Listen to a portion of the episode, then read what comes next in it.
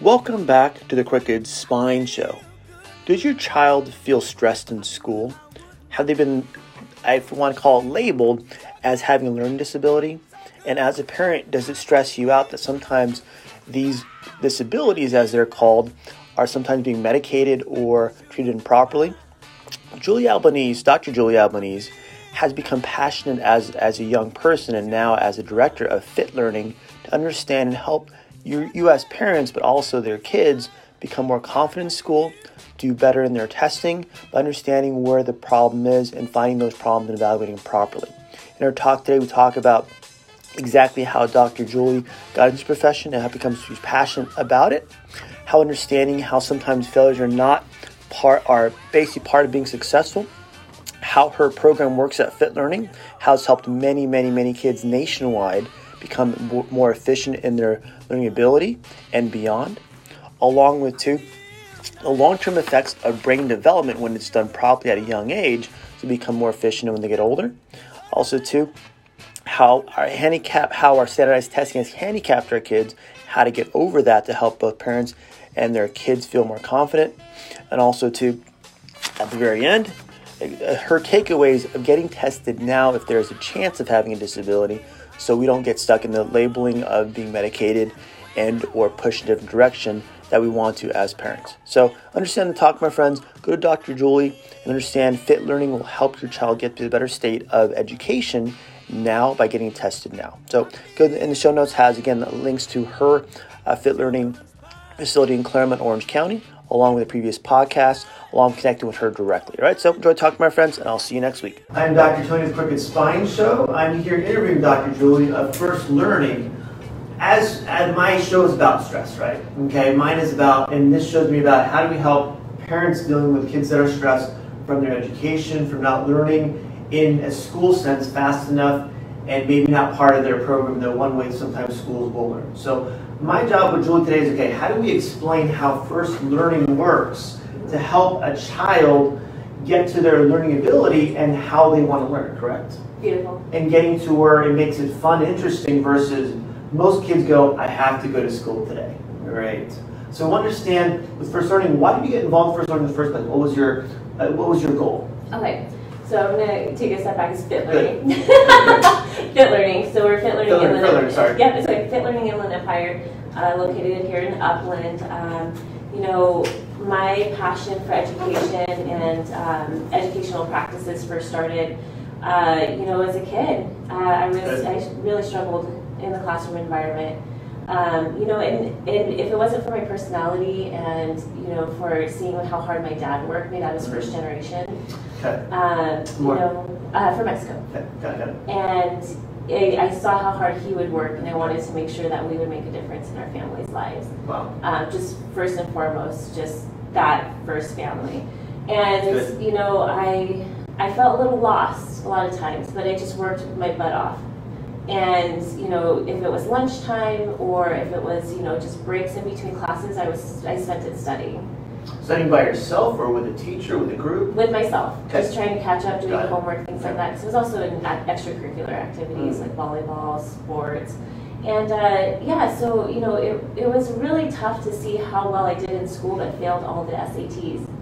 I did not pass. I, there's no pass or fail um, for SATs, but uh, not a good enough score to get into the Ivy League schools that I wanted to get into. What was, I'll tell you my score, second time, was 800. 800. I don't even remember. I, was I just- remember I it was like- not even. And I'd taken a class Yeah, I to did. improve my score, and I went to a college prep high school. I'm like, how is this not working? Right. Yeah. So it was, yeah, it kind of defeats the, makes you feel, feel very, if you want to call it, you, you're not worthy if you want to call. Right, exactly. Yeah, you're not good enough to be in, in those, uh, that school setting with your other peers. Know? Absolutely. Um, you know, but I still got into, um, you know, some colleges and I went to Cal State Long Beach and that's where I really found psychology and, you know, became interested in public health and, and just learning in general and uh, landed myself in uh, an applied behavior analysis clinic. Wow. Yeah, working with uh, children with autism and developmental disabilities. Is that in Long Beach? Yep. Yeah. Yeah, my first job, and it was amazing to see this this science of learning applied to these individuals with autism who have this global deficit in learning social communication abilities across the board, and they were learning. Wow. So they're learning, how are they learning different than in their own school environment? Uh, we were working with them one to one. Okay. Um, we were doing assessments and reassessments and looking at what are the core component skills that really support these learners to learn. You know, we can't just teach them to talk in five and six word sentences if they can't even make a phoneme sound. There you go. So it worked. And it was just so beautiful. So I, I dropped everything and I wanted to study it. That's Wow. what Skinner says, My hero. Well, and a lot of it is, I think, is when you find that passion, it hits you. Right. Okay, now I know what I want to do. Right, if this learning science can be applied to these individuals that have a hard, difficult time learning, then why aren't we applying it to those that have a decent time learning to accelerate them so that we can go to Princeton or Harvard? That So how, can, how old were you when you actually figured that out? I was 19. Did 19 back then seem like you were already behind in going to college or getting into a degree or, or a career? Absolutely. Huge, right? Right. And that's what I tell my interns too when I have interns, you're only 19. Yeah, I know. You have a long time to figure it out. Some Mhm. people don't figure it out until they're in their late 20s, early 30s. You have time. When you're in that time crunch, once you figure it out, what was your next step? Well, I wanted to get into the best program. Great. Had to take a GRE test, a graduate records exam. If you don't know what that is, it's an Okay. SAT for grad school. Okay, okay. Same story. I 4.0 throughout college. Mhm. You can work hard. but I couldn't pass the test. And I took the test prep and everything. And you know, bottom line is these tests are a measure of your socioeconomic status. How much Wow. money your parents have to be able to pay for you to be prepped for these type of tests. Amazing, right? Yeah, or they're just background. My dad was Spanish speaking. He really could not support me past the grade of two. So from there, it was, you know, who could I find to help me? Who was that model? Who can I lean on to learn from? And, you know, luckily I was able to find that in myself to find those people, Good. right? You know, not everyone has that drive. You know, I, I would feel stupid at times or feel less than, but I didn't let that back me. If I was really naive, if you could say. Naive but confident. Right, And some people, I would, I would assume at, at your young age back then, yeah. they're like, no, I'm just gonna give up. Yeah. I'll go and do what my brother does. I'll go and do this. yeah. There's no reason for me to keep pushing if no one's gonna help me. Which is okay. Yeah. Which is okay. But that's not the point of, you know, the American dream, is to achieve any possibility that you want to achieve and to go out and do what you want to do. But luckily enough, um, I found an advisor uh, in Western Michigan, which, which is the top ABA Wow. school master's program in the country, who understood what test taking abilities were. And he said, you know what? I'm going to get you and we're going to figure this out. And I was on the bottom of the list. I just barely Yeah. made it through. But I made it through and, and he took a chance on me. And thank God he did because then I came back here and I started working my, my butt off. And I was, but again, we were working with individuals with disabilities. Well, you were blocked almost twice with low SAT scores. Yeah. Okay, down, going to be down here. Yeah. Now my, my GRE, Yep. GRE graduate exam is low, so now I have to find a back door to get to the school by making phone calls. Hey, can I talk to someone? Can I, can I find that counselor that's gonna listen to me and, and understand what I'm going through? Right. Because I've done the work. I understand what it takes to get the work, but I can't, this one test is blocking me. How many kids, students, college kids, high school kids, graduate students that can't pass that, just go, okay, I'm done. Right. And then also, you know, being from, you know, that generation, that family, and I don't know if you can relate to, is navigating those systems. My, my parents couldn't navigate those systems.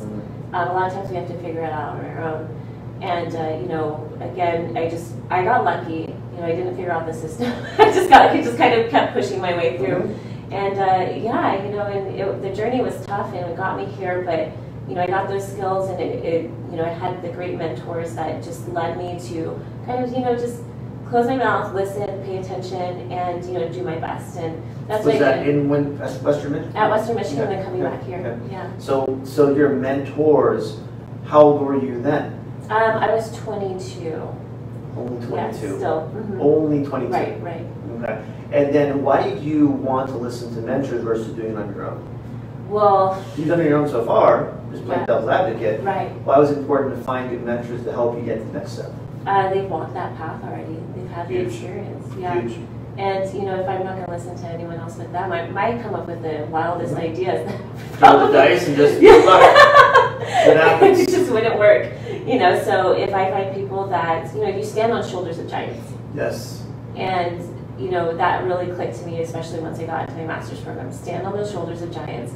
Look at, at the path that they're walking. Mhm. Doesn't mean I have to copy them exactly and do what they do, and that's what led me to fit learning, right? How, how did that connect? How did that link? Well, you know, with applied behavior analysis and what we do with learning science, it's pigeonholed to autism developmental disability. So when I came Okay. back to California, had this beautiful learning science in place. What do we do? Mhm. How do we teach not just human beings but organisms in general, from microorganisms to goldfish to um, artificial intelligence? We have that science developed in behavior analysis and beyond. How do we take that and apply it to everything else? So when I came back to California to look for an, a job, Mhm. um, you know, again, not necessarily carving my own, uh, you know, road or space in the in the world. All I could find was with autism, developmental disabilities, and home services, and that's what we did. And I was so grateful for that. I worked with amazing families all across Southern California. Families are so patient, understanding, just want the best for their children, and I got to be a part of their lives and see a Wow. difference. This was working individual one-on-one, Yep, but not with Fit Learning. not with Fit learning yet. Good, good. No, And Was this back in Long Beach or was that? uh, back here in Inland Empire. Okay, okay. Yeah, I okay. moved back here. And how long did you do that for? I did that for about 15 years. Wow, 15 years. Well, about I would say 10 years, yeah. And you, were you still doing some schooling too, or just practice? Um, so the last seven years I was in practice, and then um, in 2016 I kind of just had enough. I, we, we had we have this great science that's applied to this great population, but I needed more. That's where I was like, okay, standing on shoulders of giants. Small group. Yes. And now, how do I become that giant to kind of move forward? Again, by still looking at what, what's available. And um, I went back to school. Great. I wanted to see where I could apply my skills. If, um, you know, I had a short uh, time in drug and addiction. I worked in some um, group homes with adults. You know, I just wanted to see. I worked in sports and fitness as Okay. well, Okay. and you know, that's really what my niche was. So I wanted to go back to school again. Not knowing, not feeling worthy enough, not feeling good enough to be amongst these peers and getting their doctorate, you know, in, in. These courses. I cried You on my, I cried my first day. what that means, but. right. And how old were you then when you went back to school? I was 28. Still young. Still three more lifetimes to live. Younger, Amazing. younger, but now with the understanding of Yeah. what I wanted to do. Because I, I, between those that time frame, I feel like I lived two or three lifetimes. And um, you know, I've, I've gone through a lot of different, you know, personal things and growth, and you know, that's where I came to that realization at about 28. I need to continue growing. I'm done, you know, just kind of being plateaued, and I, I want to take a challenge. There's more out there for you. Right, and it was Wow. scary, and but you know, I did it, and that's when I kind of came across fit learning finally. Okay. okay. And um, How did that connect, or how did you link up with, with Fit Learning? I was taking a course in um, in program instruction, how to design programs to be effective, no matter what you're teaching. Got it, okay. And what is the science behind that? What are what is the the technology that you use to be able to design that? And I came across this um, individual. Uh, her name is Dr. Kim Berens. Okay. and she is one of the founders of Fit Learning. Um, and she, the passion that she spoke about educational practices and applying our learning science to learners of all abilities, Hmm. not just one population, but everyone from those in the 99th percentile to those with dyslexia, dysgraphia, ADHD, autism, Down syndrome, you know, adults going into college themselves. I just, I just knew like this is the science. If I can't do anything else, like at least this is one more further step to mentor the the coaches that are coming in, the the uh. BCBAs that I supervise. That there is more that we can do than just this, you know, in-home therapy, which is beautiful. Great, but what else can you do to help a higher population? Right? Yeah. And when the community, when you have, and what I, what I've learned from being a bio major, once you have a scientific truth, you can apply it anywhere. Yes. Hundred percent. It doesn't matter if it's someone that has autism, someone that has excelled in school, someone that just needs a boost up, doesn't matter how old they are, what gender, what, what socioeconomic, background, you can apply that to anybody. Hundred percent. Wow, And great. You, we'll touch on that socioeconomic background too, because, you know, um, Mhm. testing scores are coming out and it's just crazy. But yeah, so I reached out to, um, you know, Kim Berens and her team and I said, what do I need to do to be a part of this movement? And. This was um, what yearish? I would say this was 2016, 2017. Good at that. So- That's four years, or Yeah. that's five years, Yeah, five years about five years Okay. when I started this process, and I Okay. just wanted to explore. Deep down, I'm a clinician. I love just working with you know, Yes, families. practitioner. I I didn't see myself as a business owner. Yeah. that that part was you know understanding insurance and policies and things like that. Yay. That scared me, so I took my time. Definitely took my time and just explored what it was like to own a business. So a lot of the business owners around Claremont know me because I love them a lot. Good. Good. yes, and you know I reached out to Again, them. more mentors because they've done it before. Right. They've had a business for 15, 20 years. Yeah. Why, why are we going to go? Exactly. No reason to. No. Good. And yeah, so when I reached out to them, this was also the time that my niece was um, starting to struggle a lot in school. Okay. Um, she was in fifth grade at the time, and uh, I was I was just my heart was falling for her because uh, the only thing that the schools and uh, doctors could do for her at the time was to medicate her. So doctors meaning she was considered, ADHD. okay. Yep. Okay. So instead of kind of looking at the holistic picture of her learning environment, her home environment, what her individualized style of, of learning is, Okay. they said it's somewhere in here. We can't, we don't know where it is, but we're going to medicate that. This was also parallel to the time my, my father had a stroke, Mm, and he was, Ah. you know, very depressed. And Yeah. so I picked up his prescription with him, and then I saw my, my niece's prescription. They were both being prescribed Wellbutrin.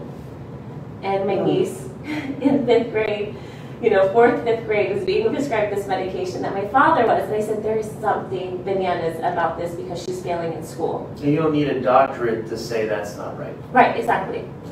You know, but that was the best decision that everyone could come up with. But yet I was coming across this technology that said, we can do more. We need to go Perfect back. timing. Yeah. And so I, my, the fire was lit. Yeah. We're good. Just want to make sure. Um, so yeah, the fire was lit there, and um, you know, started the process, and since then it's just been, it's been like I want to say not revolutionary, but it's just been so amazing for me. You know, it's been it's been such a growth process to see the the changes in, in learners that are coming through our doors. The uh, you're talking about your interns and and staff, my coaches come in and they are all so young too. and they feel like they need to have the answer today Mhm, Yep. and they need to get it right today. And I say, absolutely not, you don't need to get it right. Oh. You can try it, go for it, change your mind, go a different direction a million other times because that's, that's life. How many times has someone said, I, I'm good because I failed so many times to then learn what was the right way to do it? Those are the best CEOs nice. out there. Yes. The best business owners, CEOs, the richest people in the world. It's just like I learned from my failures. And you're patient to learn. Mhm. And, and we're all kids. We're, we all go through the same process. We want it now. We want what's going to happen, success now. Right. When you're patient and you realize it's a marathon, not a sprint. So, but then that's very contradictory to what we do in school. Exactly. What you do in school is you have to get 100% A plus, and you have to be right when you raise your hand.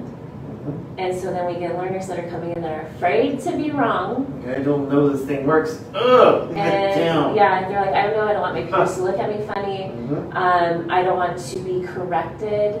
You know, I, it's, it's a lot of these internal, you know, thoughts, these private events that are occurring that are then blocking these learners to be successful in the classroom because they come in our door and they don't want to make a correct, you know, incorrect response, you know, for something that's, you know, just minute and I, we have to go through and talk about these are learning opportunities. This is me knowing what you know and what you don't know so then we can learn it. Um, It's and, almost a conditioned a certain way to, Mhm. if they respond this way, they get the congratulations, good job. Versus if you this way, you're going to be Shame. demeaned or shamed, getting a C, D, F Yep. versus getting A or B. Yep. Wow. Yeah, and all we ask is that you try your best. Yes. All we ask is you try your best, and then we'll figure it out from there. Um, you know, so that's that's the beauty of, of what we see here. Um, Walk me through your evaluation. How do you evaluate a new client, or what's a what's potential someone that would benefit from this program? Just to even take a step back. everyone. Everyone how? everyone that is looking to um, you know do better in their you know academic background, their reading, their writing, their public speaking, their problem solving. Um, you know, I mean everyone. We get kindergartens, third, uh, three-year-olds, four-year-olds, to uh, more recently to a doctorate student going to Penn State. Wow. Uh, you know, that just needed to fine-tune his skills. Is it learning how to learn efficiently? Uh, it's learning. So our our assessment process and what we do is we look at the foundational skills that make up a learner. Okay. okay. So what are those true foundational skills that make up problem solving? okay. Um, a lot of times it's concept instruction. It's in our science it's called mutual entailment, combinatorial entailment. It's how you relate and contrast things. It's how you set up relational frames, bigger, smaller, more, less, better, worse than, Yeah, good enough, worse than. Um, and it's looking at how you can relate those two bigger pictures. And so when we talk about, you know, testing and test scores, you came in and said, can I, can I share what you, you told me about of course, your course, course. English? Yeah. I was a C plus student across the board. And I was like, let me Sounds see, or in English, English. um, let me see your test scores, you know, in, when you were about in, in high school compared to the high school scores now. There's no difference. Um, our students are performing at basic level, not proficient, not advanced, they're performing at basic. Have you ever seen that ATT commercial where the surgeon comes in, he's like, guess who just passed the bar exam? They're awesome. Or like, it's that just one. got re- reinstated, Yeah, reinstated. Got my license back. Yeah, and they're like, is that okay? He's like, yeah, he's good enough. It's good enough. And Yeah. we're not, we're not looking for good enough. We're looking for our, our, our students to be confident, proficient, and, you know, being able to lead our future. Is there potential for kids in, in general Uh-huh. here, but our, our teaching is, our institutions, our schooling is okay here? Yeah, never. That's the biggest thing. Can we get our kids, because they're our kids, here as young as possible so their learning down the line Yes. becomes easier in the future? hundred percent, because right now what they're looking at is, was it the recession? There's articles talking about it was the recession, it's socioeconomic recession, which it is. Um, it's this, it's that, they're pointing fingers at teachers, parents, uh, you know, schools. But they're not going back and looking at, well, what are the foundational skills that are missing in these learners that are, are prohibiting them from being successful at the current level and Yes. beyond? Yes. We are, we, you know, in the 90s, 80s, uh, Bush put in No Child Left Behind. Mhm. So now learners are passing at C level, D level, whatever, and they're going to the next grade level. They're not proficient, and Hmm. even with that, we are our measurement systems at the schooling level, as it is, as as a, a pedagogy, pedagogy is isn't isn't sensitive enough to tell us are they actually learning, and that's what we do. We measure fluency and accuracy. Fluency means can they do it quickly and confidently without errors, without stuttering. How do they know these component skills? Because then, once they have those component Yeah. skills, what you're talking about, then they're able to make these neurological changes that allow them to make complex skills easier without direct teaching. If I know how to do basic addition, subtraction, if I know how to do Yeah. basic multiply division with my eyes closed, forwards, backwards, inside out, then when I do basic algebra, geometry, things like that, and learn those concepts, it clicks. When I have the basic foundational skills of how to relate things um, based off of their arbitrary and non-arbitrary, meaning you can't see Yep. the physical aspects of them, and do that fluently, then I can problem solve when it comes to algebra, geometry, when it comes to doing an ethics exercise. If I'm not reading fluently and I don't know my letter sounds, my letter names, know how to, to break down a word fluently, when I get to cacophony and I don't know the reason why it says cacophony, It's such a big word. You know, how do you how do you break that down? And then you're expected to read three, four, five chapters in college in a day and take an exam on it the next day. What do you expect to see with our suicidality, our levels of depression, anxiety, isolation? You know, it's it's all going to crap. At just some point, where kids are gonna go, you know what, I'm done. right. I've hit a wall. And you mentioned neuro- neurological uh, program and how the body works. Yeah. Is there an, a brain change that occurs when you learn a certain when you learn how to learn a certain way? Yes, and Dr. Kim is definitely like Mhm. in the forefront of that, working with a lot of neurologists and seeing, you know, definitely, and we you can attest to it once you've done what you do in terms of chiropractic, uh, be a chiropractor so much. You're so fluent at that. You're never going to lose that skill. No. You know, you Okay. know what you're. The brain injury. brain injury is the one, yes, definitely. But but you can take a you can go take a vacation for three months. You know, it'll be there. and it'll be there. And you know that neurological change it created a permanent change in your brain that's Mhm. not going to go away, and you can apply new skills. You, you and I can talk. We're different. I'm psychology, you're medical, and it it applies. It works together. I did talk with a guy who uh, he had a, a brain bleed, and he retrained himself how to coordinate, how to rethink again too. Right. If it works for someone who had a brain injury, a stroke, an aneurysm, Right. brain aneurysm, why wouldn't it work for someone who's learning in developmental stage of someone who's still a child? You can make me cry. Right? And these are our kids. Yeah. So you know, it's it's the same basic principles, but we're looking at it in an academic sense, and and it's the urgency is now because you know they look at well maybe it's we're not teaching our kids early enough. Do you remember what you did in kindergarten?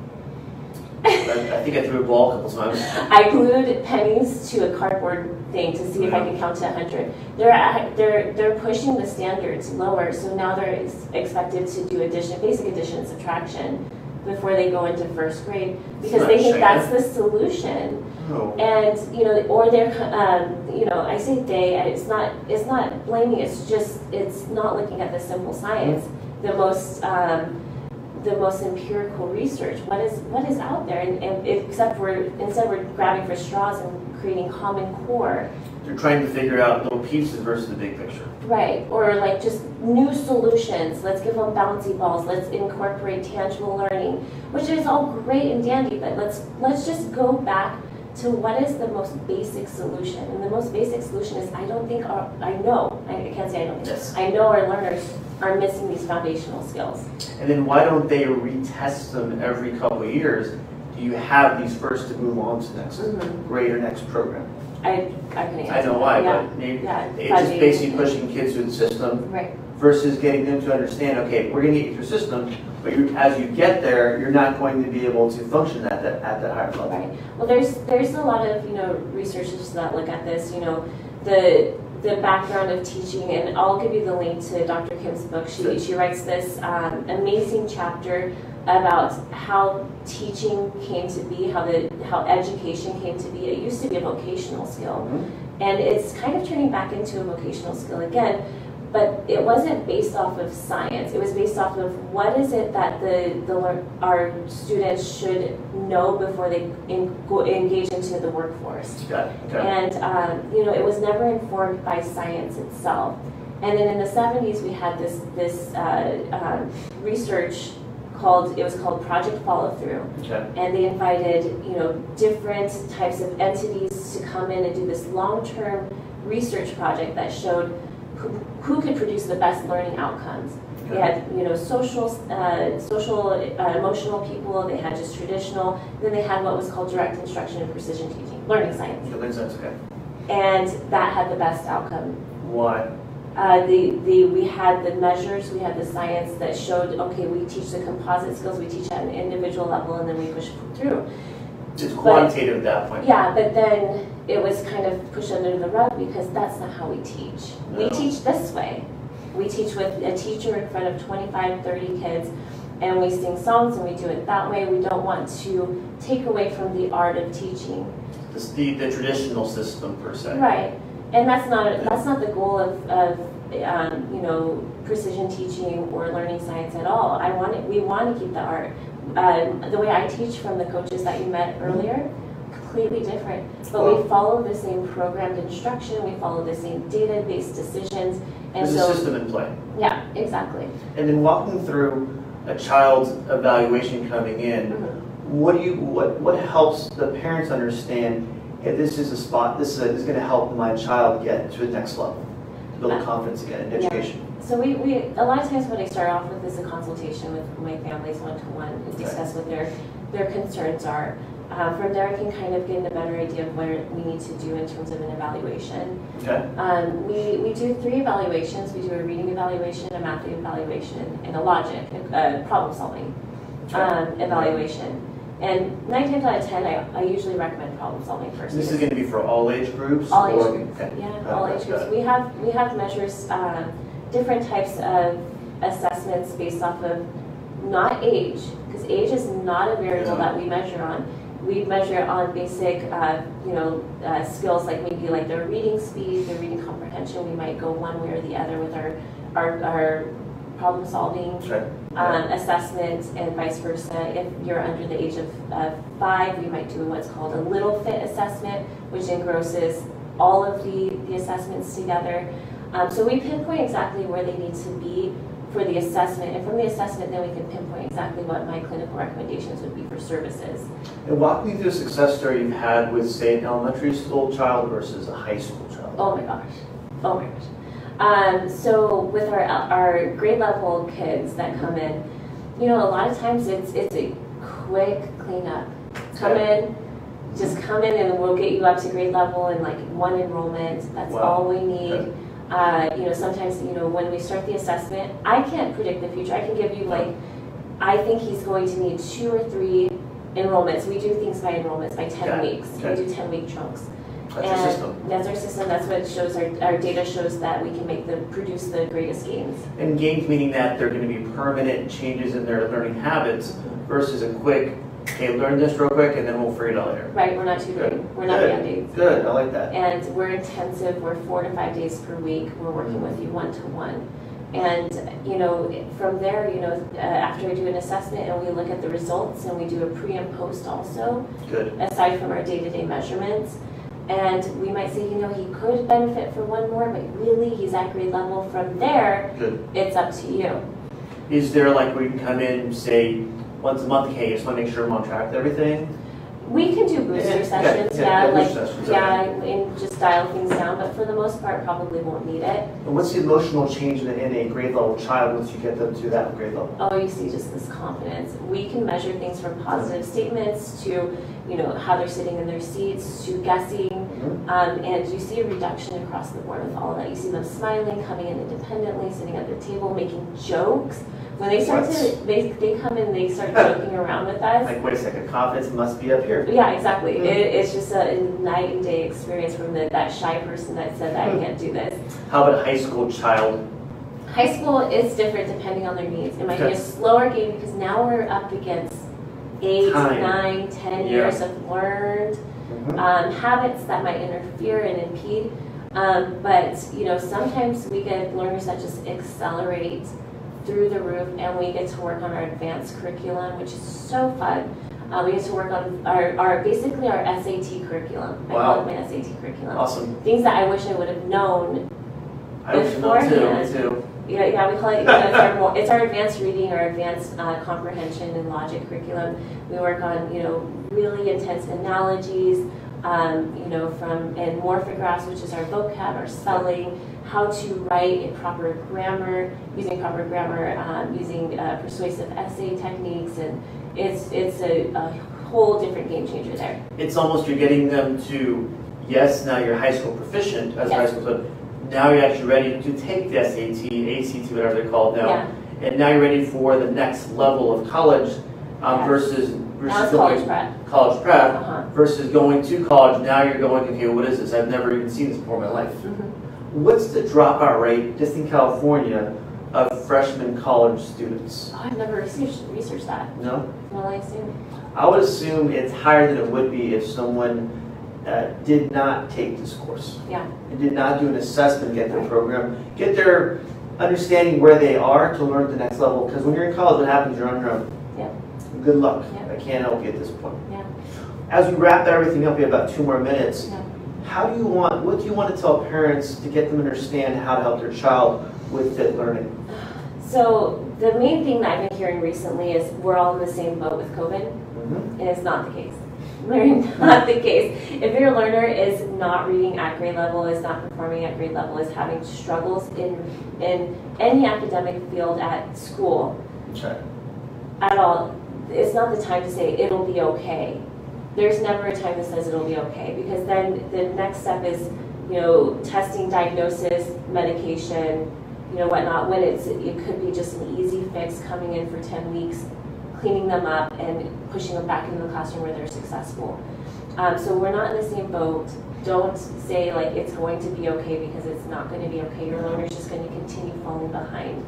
Um, so that's if that's one thing I could say is, is that definitely start looking at what is the learning process of this child. How can we work with them one to one first before we move to IEP, 504 plan medication. That's what I worry about is when people are pushed that way. As a parent, you go, I don't know what to do. Okay, doctor. Okay, teacher. Right. Oh, you must be more. You must know more than me. Right. Let's go your route. Versus, hey, there's someone over here saying there- you have another option. Yeah. I, what I do, what I dislike with doctors or even with chiropractors too, is when they don't give you the other options you can do, versus this is all you can do. Right. And I am 100%, and all my families know this, mm-hmm. collaboration, coordination of care, Perfect. Whole person approach. Um, so if we have a doctor involved, if we have the school involved, I want to be involved because again, there's no right or wrong. We're all here for this person. That person. Yeah. And that's all I want is that person to succeed at that individual level. Good. And, you know, so never saying, like, there's never a blame statement here. It's just, we need to focus on what's going to be best for that learner. And if I know that this is a big first step, then I want to take it. Good. For sure. Good. Good. Well, thank you for being on our show today. Anything else to finish with? No, thank you. You've made this super easy. No, it's, it's not that. It, it's getting the information out because you already know the information. You've gone through Dr. Julie. At that point, you know all the information. It's just like like with behavioral study, Yeah. it's applying it. Yeah. Getting parents and, and students to understand there are other options out there. That's what we hope for. Thank you. Thank you, Dr. Julie. Thank you. Thank you. Awesome. Stop the camera now. all right.